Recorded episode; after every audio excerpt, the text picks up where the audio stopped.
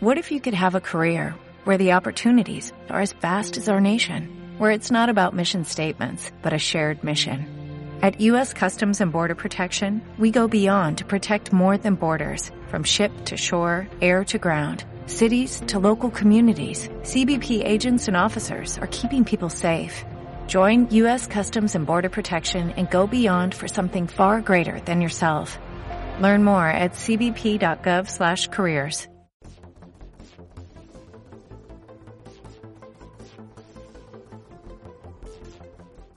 Estás escuchando Bola de Cristal con Elías Domingo e Ismael Soto, el podcast en el que analizamos el presente y te ayudamos a pensar en cómo va a ser el futuro.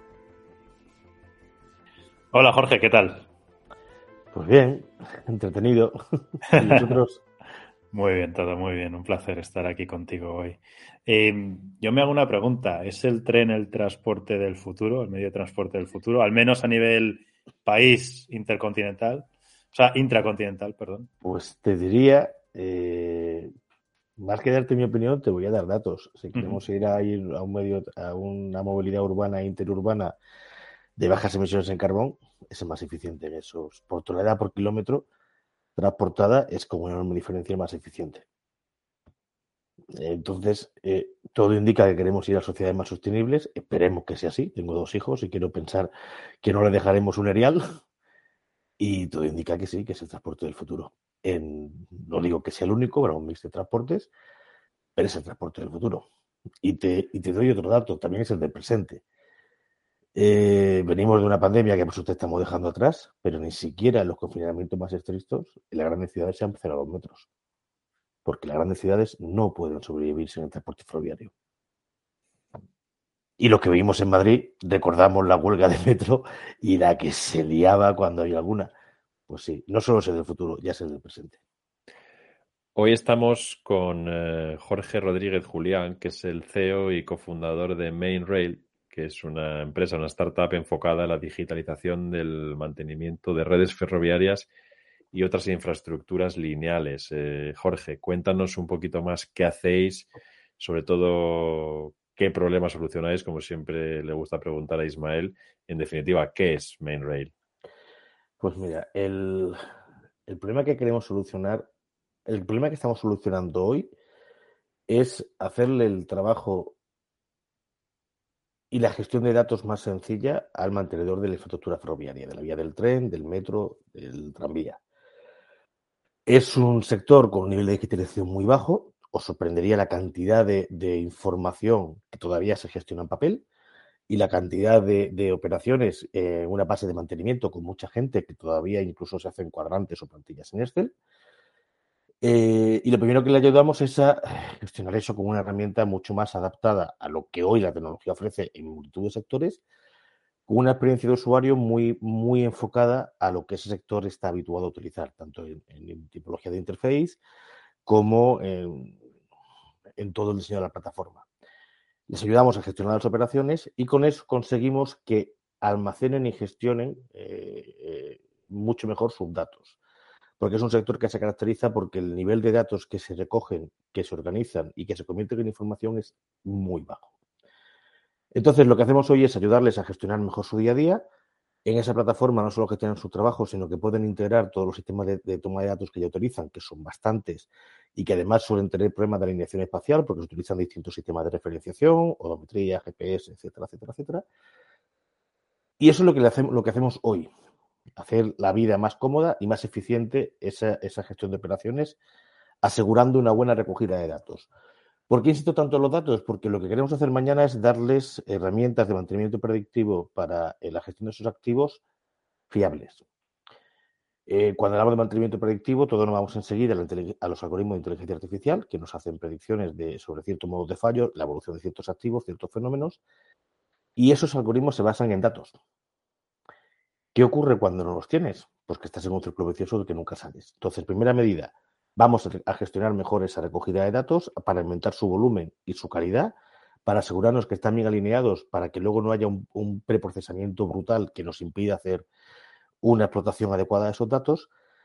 Y mientras que conseguimos que el volumen de datos sea suficiente en términos de cantidad y calidad, eh, vamos a hacer una pequeña trampa, entre comillas. Es decir, como no tenemos suficientes datos eh, históricos para entrenar algoritmos, vamos a, fabricarlos. Estamos, tenemos hecho, desarrollado una plataforma en base a modelos físicos, eh, modelos de, de, vehículo, modelos de, de, tipos de infraestructura, de impacto de condiciones meteorológicas, de condiciones de circulación, modelos de degradación, modelos físicos que nos permiten generar datos sintéticos. Para validar estos modelos utilizamos una pequeña cantidad, una pequeñísima cantidad eh, para verificar que esos modelos se comportan más o menos de forma parecida a la realidad. Estos gemelos digitales podríamos llamar. Eh, entonces lo que hacemos es, con esa pequeña cantidad de datos que ya estamos recogiendo o que se pueden eh, conseguir en un plazo razonable, validamos que esos modelos para ese caso se comportan bien y empezamos a lanzar ciclos de simulación. Ciclos de simulación en los que producimos una enorme cantidad de datos sintéticos. Y con ese mix de datos sintéticos y de datos históricos, estamos entrenando el algoritmo de, inteligencia artificial, que no serán Skynet, hay que ser muy realista, eh, no, no, pretendemos que en un año tengamos el oráculo de Delfos, pero sí será una primera generación eh, con un nivel de accuracy, un nivel de precisión bueno y fiable. Y a eso es a lo que nos dedicamos, a solventar un problema que nuestro cliente tiene hoy, que es una gestión de operaciones muy rudimentaria y una gestión de datos muy anacrónica, y, que eso sea la base para el día de mañana no solamente poder digitalizar el mantenimiento que se hace hoy, sino cambiar esa forma de mantener esas infraestructuras hacia modelos predictivos y prescriptivos, que es cuando a esa eh, predicción de lo que va a ocurrir se le añade el conocimiento para recomendar la mejor acción en el mejor momento en términos de coste-beneficio. Hmm. Jorge, hablamos mucho de, IoT, de, inteligencia artificial y de datos, por ejemplo, en el coche autónomo, pero lo cierto es que también en otros sectores como la aeronáutica han sido pioneros aquí, pero en los trenes, eh, ¿para qué se usan los datos? Entiendo que esta pregunta te puede parecer absurda, pero si mi madre nos escucha, ¿cómo le dirías? Oye, datos. Es muy razonable. Mira, para empezar hay dos mundos en el ferrocarril. Eh, tú me hablabas de aeronáutica. Yo te diría que en el tren, en el material rodante, hay mucho dato ya. ¿Por qué? Porque el fabricante de ese material rodante, que muchas veces se encarga del mantenimiento, ha sensorizado ese equipo hasta las trancas. Uno de nuestros clientes, que es una división de CAF que hace mantenimiento de catenaria, eh, pues me consta que dentro de CAF y dentro de Talgo, dentro de Alstom y todos los fabricantes de trenes, tienen ya plataformas de analítica y de mantenimiento predictivo porque llevan años recogiendo datos con los sensores que marcan en los trenes. El problema es que en la vía, en la infraestructura, no los hay. Esos datos no se han, no se han generado y los que se han generado no se han almacenado bien. Porque no se era consciente del valor de ese dato y porque además eh, una vía o un carril o una catenaria es un activo con una vida útil de 20-30 años. Pues claro, es que aunque tenga datos de 5, es que tienes un dataset muy corto. ¿Para qué se puede utilizar esto? Pues mira, primero, eh, los carriles, por el propio contacto entre la rueda y el carril, se van desgastando.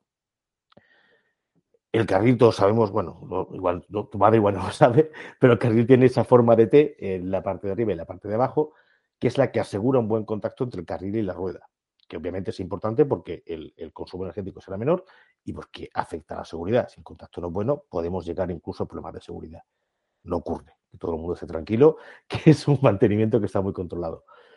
Pero, por ejemplo, cuando el desgaste del carril va avanzando y el carril va perdiendo la forma, hay una operación que se llama, eh, perdón que me sale en inglés, amolado, que básicamente es pues, pues eh, ir quitando trozos de otras partes del carril para volver a devolverle una forma adecuada.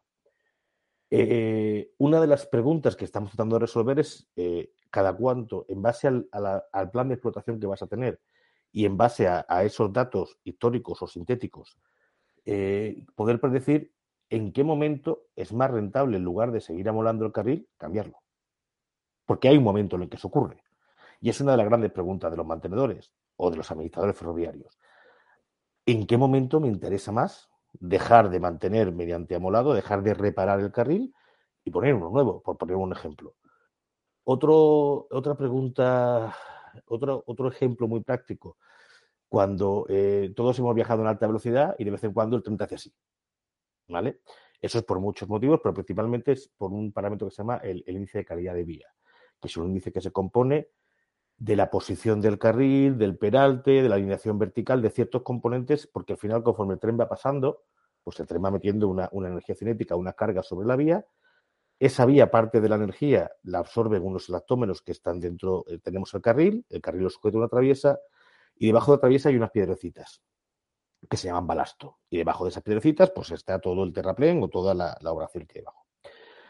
Eh, esa energía, eh, parte se absorbe por unos átomos que están en la traviesa y otra parte se disipa con las piedrecitas que hay debajo. Pero al pasar el tren, la traviesa, digamos que se va hundiendo poquito a poquito y las piedrecitas de abajo se van rompiendo poquito a poquito. Y eso hace que la vía se vaya hundiendo o que vaya cambiando un poquito su posición. No cambia mucho, porque claro, cuando vas a 280, 300 y pico kilómetros por hora, el nivel de calidad, de precisión, en la posición de la vía y en cómo esa posición va cambiando es muy alto, porque si no, tenemos el traquetreo en el tren. Y si se va a niveles muy extremos, sería récord de seguridad, pero eso nunca ocurre. Ya os aseguro que por ahí podemos dormir todos tranquilos. Yo cojo los trenes con mucha tranquilidad. Vale, cuando la calidad de la vía se ha, desviado y ya eh, tenemos ese traqueteo muy intenso, incluso puede ir a más si no actuamos, eso se hace pasando lo que se llama un tren ocultador, el famoso tren Seneca que tiene Adif, por ejemplo, que por la vía de alta velocidad suele pasar todo, creo que pasa, una vez al mes. Se mira dónde esa calidad de vía se ha deteriorado y se manda a, una, a un equipo, a una máquina que se llama bateadora, que si alguien lo pone bateadora ferroviaria en, en YouTube, verá unos vídeos muy chulos, que es una especie de locomotora que va hasta el punto en el que hay que trabajar y lo que hace es tiene uno, unas, unos, parte de la máquina que coge el carril, tira de él para arriba y vuelve a colocar las piedras debajo. Y lo hace con una precisión milimétrica. O sea, eso se vuelve a corregir. Colocando piedrecitas debajo de la traviesa y debajo del carril, se consiguen correcciones milimétricas, con unas precisiones brutales. Pero claro, hay que mandar esa máquina que suele ir a 80 kilómetros por hora a un punto X. Si estamos hablando de un Madrid-Sevilla, pues igual estás teniendo una hora de ida y otra hora de vuelta si mediante algoritmos predictivos tú puedes ver que hoy tienes que hacer una actuación en el kilómetro 80, 90, 110, pero dentro de seis meses vas a tener que volver a ir, o dentro de tres vas a tener que ir a 10 kilómetros más adelante, pues puedes hacer las dos actuaciones de golpe, aunque el índice de calidad de vía todavía ahí no se haya ido. Pero es que te sale más rentable, ya que tienes la máquina allí y ya que has gastado combustible y hora y pico de la máquina y la, cuadrilla de personas que van ella, que son personas muy cualificadas y, todos con un coste hora alto, pues igual te sale más rentable eh, hacer algo que todavía no tienes que hacer, pero que te ahorras un viaje dentro de unos meses. Y con eso conseguiríamos que el transporte sea más eficiente, que el mantenimiento sea más eficiente. La seguridad, pues directamente se puede aumentar, pero el nivel de seguridad en el mantenimiento ferroviario es muy alto. Lo que se puede hacer es optimizarlo y que el coste de ese mantenimiento sea menor y por lo tanto que indirectamente también se ayude a que el coste de ese transporte eh, también sea menor, porque para quien no lo conozca, Adif en España, que es administrador ferroviario, tiene unos canon eh, que le cobra a las empresas que operan las líneas, a, los Renfe y los, los, nuevos operadores que hay, que básicamente van destinados a cubrir esos costes de mantenimiento. Si podemos cubrir esos costes eh, o mantener con, misma calidad, con la misma calidad estas infraestructuras con un coste menor, pues indirectamente tendremos un transporte ferroviario más barato, tendremos más gente moviéndose en tren en lugar de en vehículo particular y, indirectamente pues también estamos contribuyendo a, estos objetivos de frenar el cambio climático. ¿no? Porque cualquier indicador o cualquier análisis en materia de impacto en gases de efecto invernadero, pues el ferrocarril se come al tren, se come al autobús, se come al avión de una forma brutal.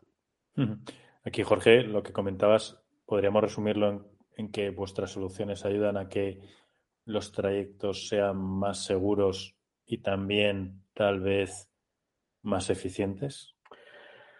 Las operaciones de mantenimiento, sí. Ojo, insisto, eh, podemos hablar de qué nivel de, seguridad incluso se incremente un poco más, pero el nivel de transporte ferroviario es, de seguridad es altísimo. Sí, sí, Altísimo, ¿de acuerdo?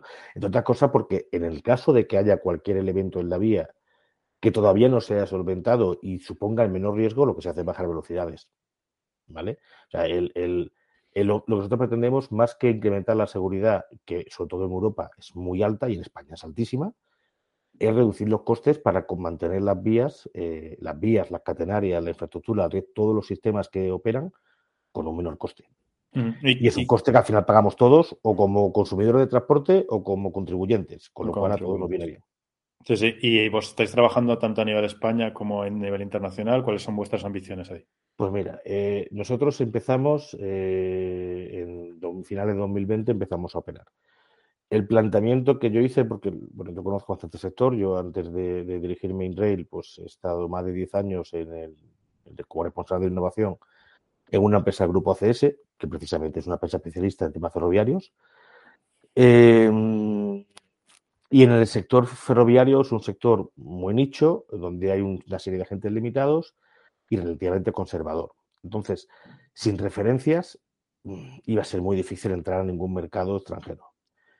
¿En qué nos hemos centrado inicialmente? En conseguir referencias en el mercado en el que no, no iba a ser más fácil, o bueno, iba a ser más fácil, fácil no, porque ha costado, hemos trabajado mucho para tenerlas, pero nos hemos centrado inicialmente en el mercado nacional para tener esas referencias. Desde ya finales del año pasado, en el que ya teníamos, eh, pues en noviembre teníamos 500 kilómetros dentro de la plataforma y desde febrero ya son 3.200 porque hemos firmado un nuevo contrato de 2.700 kilómetros. Eh, ya estamos muy enfocados a internacional. Ahora mismo estamos eh, con propuestas pendientes de cierre, pero con buenas perspectivas en Latinoamérica, eh, hay un par de ellas, hay un par de ellas en Europa y la semana que viene viene a visitarnos una empresa de, un grupo muy potente de Asia que viene a ver con nosotros la plataforma funcionando en algunos clientes porque tienen interés en plantearse su uso en Asia y, bueno, y en, Egipto. Con lo cual, la vocación de la empresa es salir fuera. Lo que ocurre que para salir fuera necesitamos referencias que nos hemos centrado en obtenerlas en el mercado nacional. Muy, muy interesante esto que comentas. A mí me gustaría entender si hay diferencias entre las necesidades de lo que son los, los trenes, las, máquinas ferroviarias de pasajeros y las de mercancías. A nivel de los servicios que ofrecéis. Bueno, al final nosotros con la, con la maquinaria no trabajamos. nosotros eh, con, al tren, con el tren no, trabajamos. ¿Por qué? Pues porque, como te decía, el nivel de digitalización en el, en el material rodante, los trenes, es ya muy es, es, elevado. Donde entendíamos que había un gap que cubrir era en la gestión de la infraestructura. En cuanto a en la parte de la infraestructura, eh, la tecnología, sobre todo si, vamos si nos olvidamos de alta velocidad, que nadie va a montar una vía de alta velocidad para mover mercancías, porque es carísimo. Mm, la tecnología base es parecida. La diferencia es los niveles de calidad de servicio. Si tú vas moviendo pasajeros, pues el pasajero no puede ir pegando brincos. Una mercancía, pues no se queja, si, pues, si bota. Y sobre todo la, velocidad de circulación, que están muy, muy, muy vinculadas al nivel de calidad de esa, de de esa vía, eh, pues en mercancías, pues, pues igual no, si no vamos a 140, a 120 o a 150, pues oye, pues si vamos a 80 y los costes compensan y el tiempo razonable, pues tampoco nadie igual se que las vestiduras. Lo que más que las necesidades son las mismas, pero los niveles de exigencia cambian entre mercancías y pasajeros. Y obviamente cambian radicalmente entre tren convencional, que en mercancías todo convencional, y alta velocidad. Hmm. Ahora, Jorge, que está tan en boga la movilidad, el futuro de la movilidad, cómo nos vamos a mover, ya lo decías al principio, entre las ciudades o incluso dentro de la ciudad, es paradójico, ¿no? Que el tren esté tomando o tenga que tomar este protagonismo cuando probablemente es de todos los medios de transporte que utilizamos a diario el más antiguo, ¿no? Porque cuando en cuanto a existencia, bueno, el más antiguo será igual en la bicicleta. Eh, yo, fíjate, yo creo que no, ¿eh? Podríamos investigarlo, pero creo que de hecho hay alguna referencia de que es más antiguo algunos vehículos, algunos coches como tal, que las bicicletas. Sí, pues también. Pero la máquina de vapor, ¿no? Al final es lo que revolucionó nuestro planeta y que lo ha, conformado tal y como lo conocemos hoy, con la revolución industrial. Y qué paradoja, ¿no? Que al final tuviéramos algo ahí ya, bueno, a la pues mano, lo, hayamos despreciado tanto durante estos años y ahora estemos volviendo a él, ¿no? ¿Cómo ves tú el futuro? Si sacamos esta bola de cristal de la movilidad, entiendo que tú no vas a ir en, eh, o vas a intentar ir poco en el coche autónomo, ¿no? Vas a intentar ir en tren. No, no, no, no, no. A ver, yo, a ver, yo creo que al final eh, cada usuario tiene una necesidad en un momento de X y lo importante es satisfacerla. Eh, si yo necesito, pues yo, utilizo Uber, utilizo un taxi, utilizo Cabify, utilizo mi coche particular, aunque es verdad que yo soy de los que se mueve en moto, sobre todo en Madrid, yo me muevo en moto, eh, una moto de ruedas por tener un plumb más de seguridad, no sé si real o ficticio, pero, Eh, pero también utilizo muchísimo el metro. Eh, y utilizo, y cuando voy a viajar por trabajo, si hay ave, voy en ave. O sea, es que ni, ni me lo planteo. Y en ocasiones, incluso cuando no hay ave, pues antes, si puedo coger un tren en medio de un avión, lo cojo. ¿Por qué? Porque puedo ir trabajando. Puedo ir trabajando, puedo ir mucho más cómodo, llego cinco minutos, no pierdo una hora en el aeropuerto, etcétera, etcétera, etcétera. Pues, decías tú, ¿es de los más antiguos? Sí, como concepto sí. Como tecnología, nada que ver. De la máquina del vapor al pato de talgo o a cualquier otro tren actual de cualquier fabricante, en tecnología hay unos cuantos abismos. Y en la vía también hay muchísimos abismos. Y ya estamos hablando, o se está hablando de una nueva tecnología que llamamos transporte ferroviario, porque nos recuerda a él, pero que es el famoso Hyperloop, que ya veremos cuándo llegará, a qué llegará, en dónde tendrá sentido y dónde no, pero está ahí. Y también tenemos los maglev, que son trenes de levitación magnética. yo en, Shanghai tuve el placer de subirme en uno y iba como un niño con zapatos nuevos cuando veía los 450 kilómetros en, en contra de velocidad. Bueno, pues yo quiero pensar que si lleva tantos siglos solucionando problemas de movilidad, pues, pues igual es que los clásicos pues tienen algo para ser clásicos eh, y que desde luego creo que sí va a seguir formando parte de nuestro conjunto de soluciones. Es mucho más eficiente, eh, no solamente en, en, términos de gas efecto invernadero, sino en tiempo y en confort, por ejemplo, que el avión. El vehículo particular, pues también lo uso. Pues al final, en cada necesidad, en cada momento puntual, tienes una necesidad. Si viajo con mi familia, pues a menudo viajo en coche. Si viajo por trabajo, eh, intento huir del coche como de la peste, porque si tengo un viaje de cuatro horas, por ejemplo, nosotros tenemos oficina en Pamplona y Madrid. Eh, yo hace muchísimo, vamos, los viajes en coche a Pamplona son los mínimos, eh, casi todos son en tren, y el tiempo es el mismo, incluso en función del tren que coja puedo tardar media hora más en tren, pero son cuatro horas que puedo hacer mil cosas. Cuando voy conduciendo, lo más que puedo hacer es hablar por teléfono y no debería, hmm. por más que tenga manos libres con lo cual pues son cuatro horas productivas, más hoy que trabajas desde cualquier rincón del mundo en cuanto haya conexión, conexión GPS, estás operativo 100%. Claro. Pues Jorge, no tenemos tiempo para más, ya lo siento, porque es eh, muy interesante hablar. ya lo siento yo que echarlo mucho y con tres preguntas os he hecho, os he hecho media hora. Nada, nada, encantados, ¿eh? de verdad, porque es un tema muy interesante y sobre todo, bueno, pues que nos sorprende, ¿no? todo el tema de la analítica de datos en los trenes, que evidentemente para, pues para personas como tú es más común, pero mi madre te va a agradecer mucho ¿eh? las explicaciones. Así que nada, un abrazo y, y gracias de nuevo por estar con nosotros. Muchísimas gracias a los dos y ha sido un placer. Un abrazo, Jorge. Totalmente. Bola de Cristal, con Elías Domingo e Ismael Soto. El podcast en el que analizamos el presente y te ayudamos a pensar en cómo va a ser el futuro.